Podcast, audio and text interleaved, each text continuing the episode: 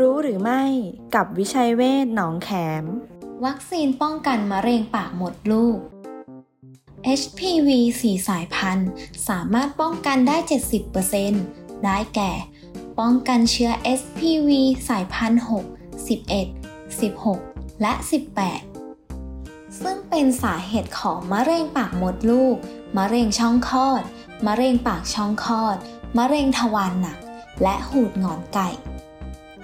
โดยสามารถป้องกันได้ทั้งผู้หญิงและผู้ชาย HPV 9 สายพันธุ์ สามารถป้องกันได้ 90%ได้แก่ ป้องกันเชื้อ SPV สายพันธุ์ 6 11 16 18 31 33 45 52 และ 58 เป็นสาเหตุของมะเร็งปากมดลูก มะเร็งช่องคลอด มะเร็งปากช่องคลอด มะเร็งทวารหนัก มะเร็งช่องปากและลำคอ และหูดหงอนไก่ ซึ่งสามารถป้องกันได้ทั้งผู้ชายและผู้หญิง วัคซีน HPV ควรฉีดตอนไหนบ้าง ช่วงอายุ 9-14 ปี